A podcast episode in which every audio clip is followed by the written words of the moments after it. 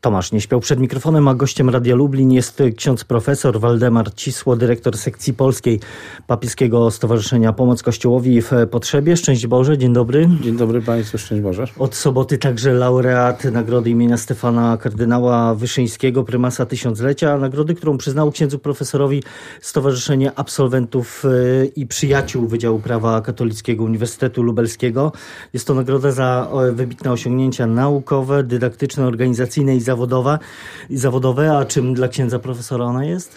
Dla mnie jest to nagroda, y, uhonorowanie tych wszystkich y, dziesiątków tysięcy osób, które wspierają pomoc Kościołowi w potrzebie, a które, dzięki których życzliwości my możemy realizować różne projekty w Syrii, w Iraku, wszędzie tam, gdzie chrześcijanie są prześladowani, bo to dzięki tym, tej, temu wsparciu my jesteśmy w stanie e, robić te projekty. Też bardzo ważny jest, i to też jest może okazja, żeby podziękować wszystkim księżom, którzy organizują, bo w Polsce jako jedyny jedyny kraj mamy tak mocno ten dzień podkreślony, Dzień Solidarności z Kościołem Prześladowanym. Każda druga niedziela listopada e, e, co roku wybieramy jeden kraj. W tym roku był to Sudan Południowy, gdzie mamy tragedię i polityczną, bo wiemy, że tam jest niepokój, e, walki wewnętrzne. Pamiętamy wizytę no, najbardziej wpływowych osób z Sudanu Południowego, kiedy papież niemalże ukląkł do ich butów i prosił o to, żeby wreszcie tam zapanował pokój na tej ziemi.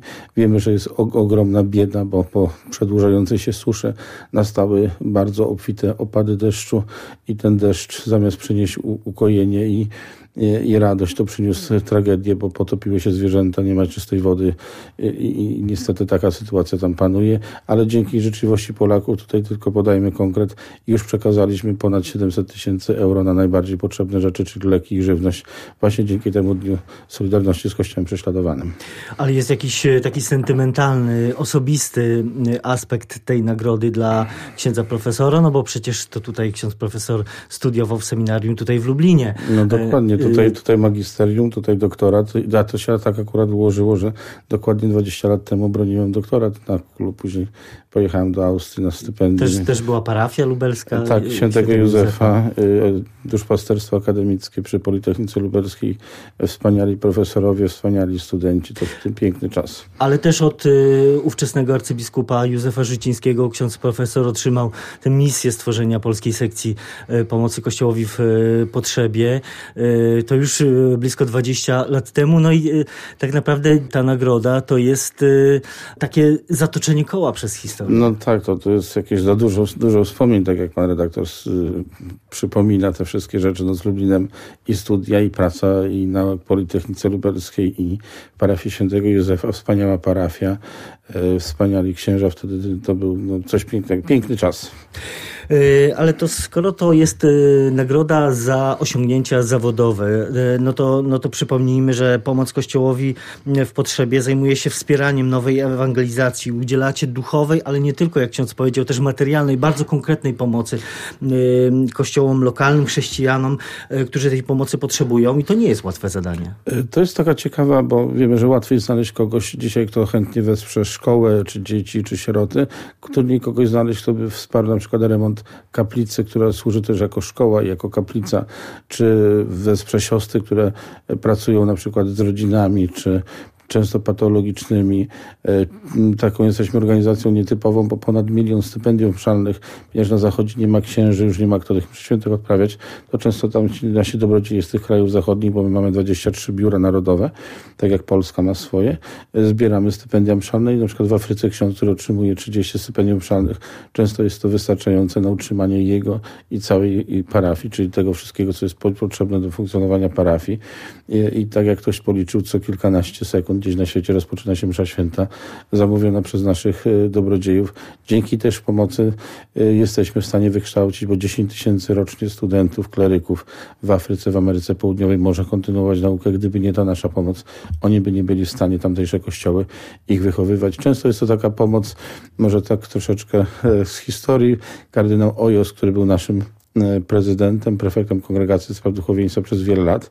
Jego przygoda z Kirchheinot zaczęła się tak, że napisał list do Misjo i tam, jak to Niemcy no, mają swoje takie szablonowe myślenie, wysłali mi formularz, gdzie jest najbliższa stacja benzynowa, gdzie jest warsztat naprawczy i on napisał taki rozpaczliwy list do ojca Werenfrida, ojcze, po co mi dla konia stacja benzynowa czy warsztat naprawczy?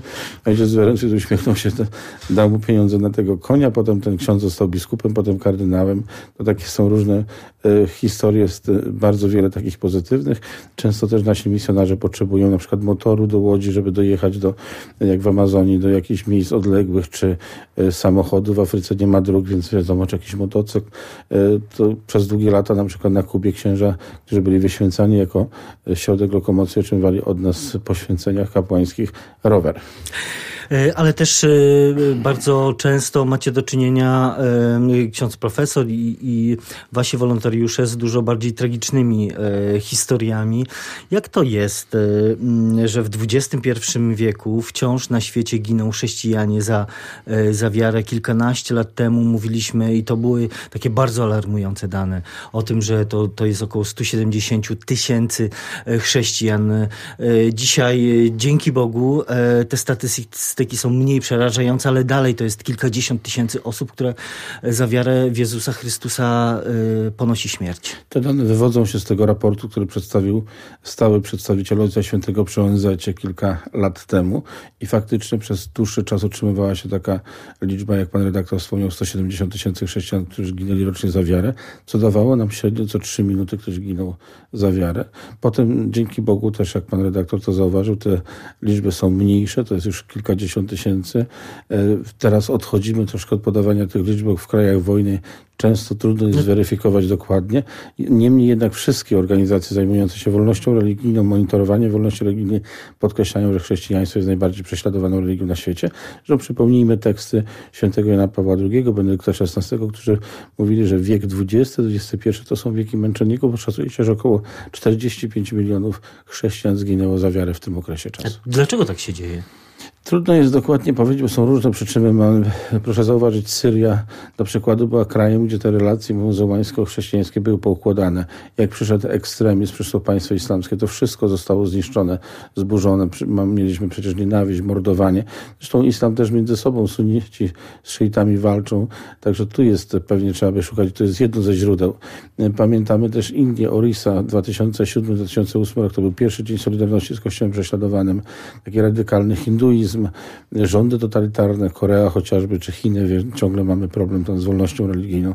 No wiele tych przykładów y, daje taką wypadkową, że chrześcijanie są y, najbardziej prześladowaną religią na świecie. Ale też y, zdaje się chyba nie do końca świat, czy my rozumiemy tak naprawdę, dlaczego tak się dzieje, bo często rzucamy oskarżenia.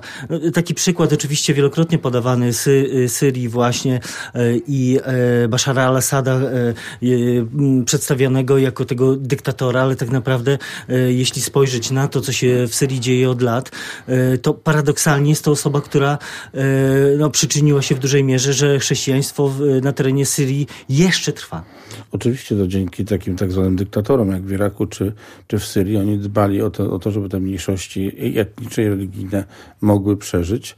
Mm, oczywiście można z tym dyskutować, nie chcę wchodzić w polemikę, tylko zwróćcie Państwo uwagę na takie dwa przykłady. Podam Irak, z, z, e, no mówię jako koalicja tego dyktatora. Czy dzisiaj ktoś rozsądny powie, że sytuacja w Iraku jest lepsza?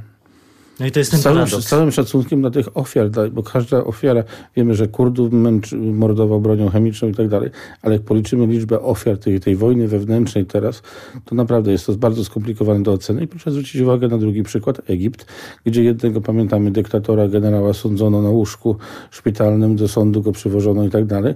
I co się stało? Przyszło Bractwo Muzułmańskie, które jeszcze gorzej potem traktowało tych ludzi, co, się, co zdecydowały siły tego świata wprowadzono nowego dyktatora, który niestety musiał wziąć za buzię towarzystwo i jest spokój. No niestety nie łudźmy się, przecież my nawet sami w Europie czasami nie potrafimy się dogadać, żeby nie dawać przykładu Polski, a co dopiero tam, gdzie są tak różne konflikty interesów, gdzie są tak różne napięcia. Naprawdę nie bądźmy tymi, którzy przynoszą na siłę, czy uszczęśliwiają na siłę, bo tylko czasami możemy popsuć. Oczywiście nikt nie mówi, że to są sytuacje idealne, ale tego prezydenta wybrano w demokratycznych wyborach, nie podważaliśmy ich no trudno. Trzeba tym ludziom też pozwolić żyć tak, jak oni chcą. I mówił to ksiądz profesor Waldemar Cisło, dyrektor sekcji polskiej e, Stowarzyszenia Pomoc Kościołowi w Potrzebie, a także od soboty laureat nagrody imienia kardynała Stefana Wyczyńskiego, prymasa tysiąclecia. Bardzo dziękuję za rozmowę. Dziękuję i dziękuję wszystkim naszym słuchaczom, bo Lublin od początku był tym miejscem, gdzie nasze stowarzyszenie szybko rosło. Dzięki też błogosławieństwu arcybiskupa Życińskiego i wszystkim księżom, wszystkim naszym słuchaczom dziękuję za wspieranie naszego stowarzyszenia.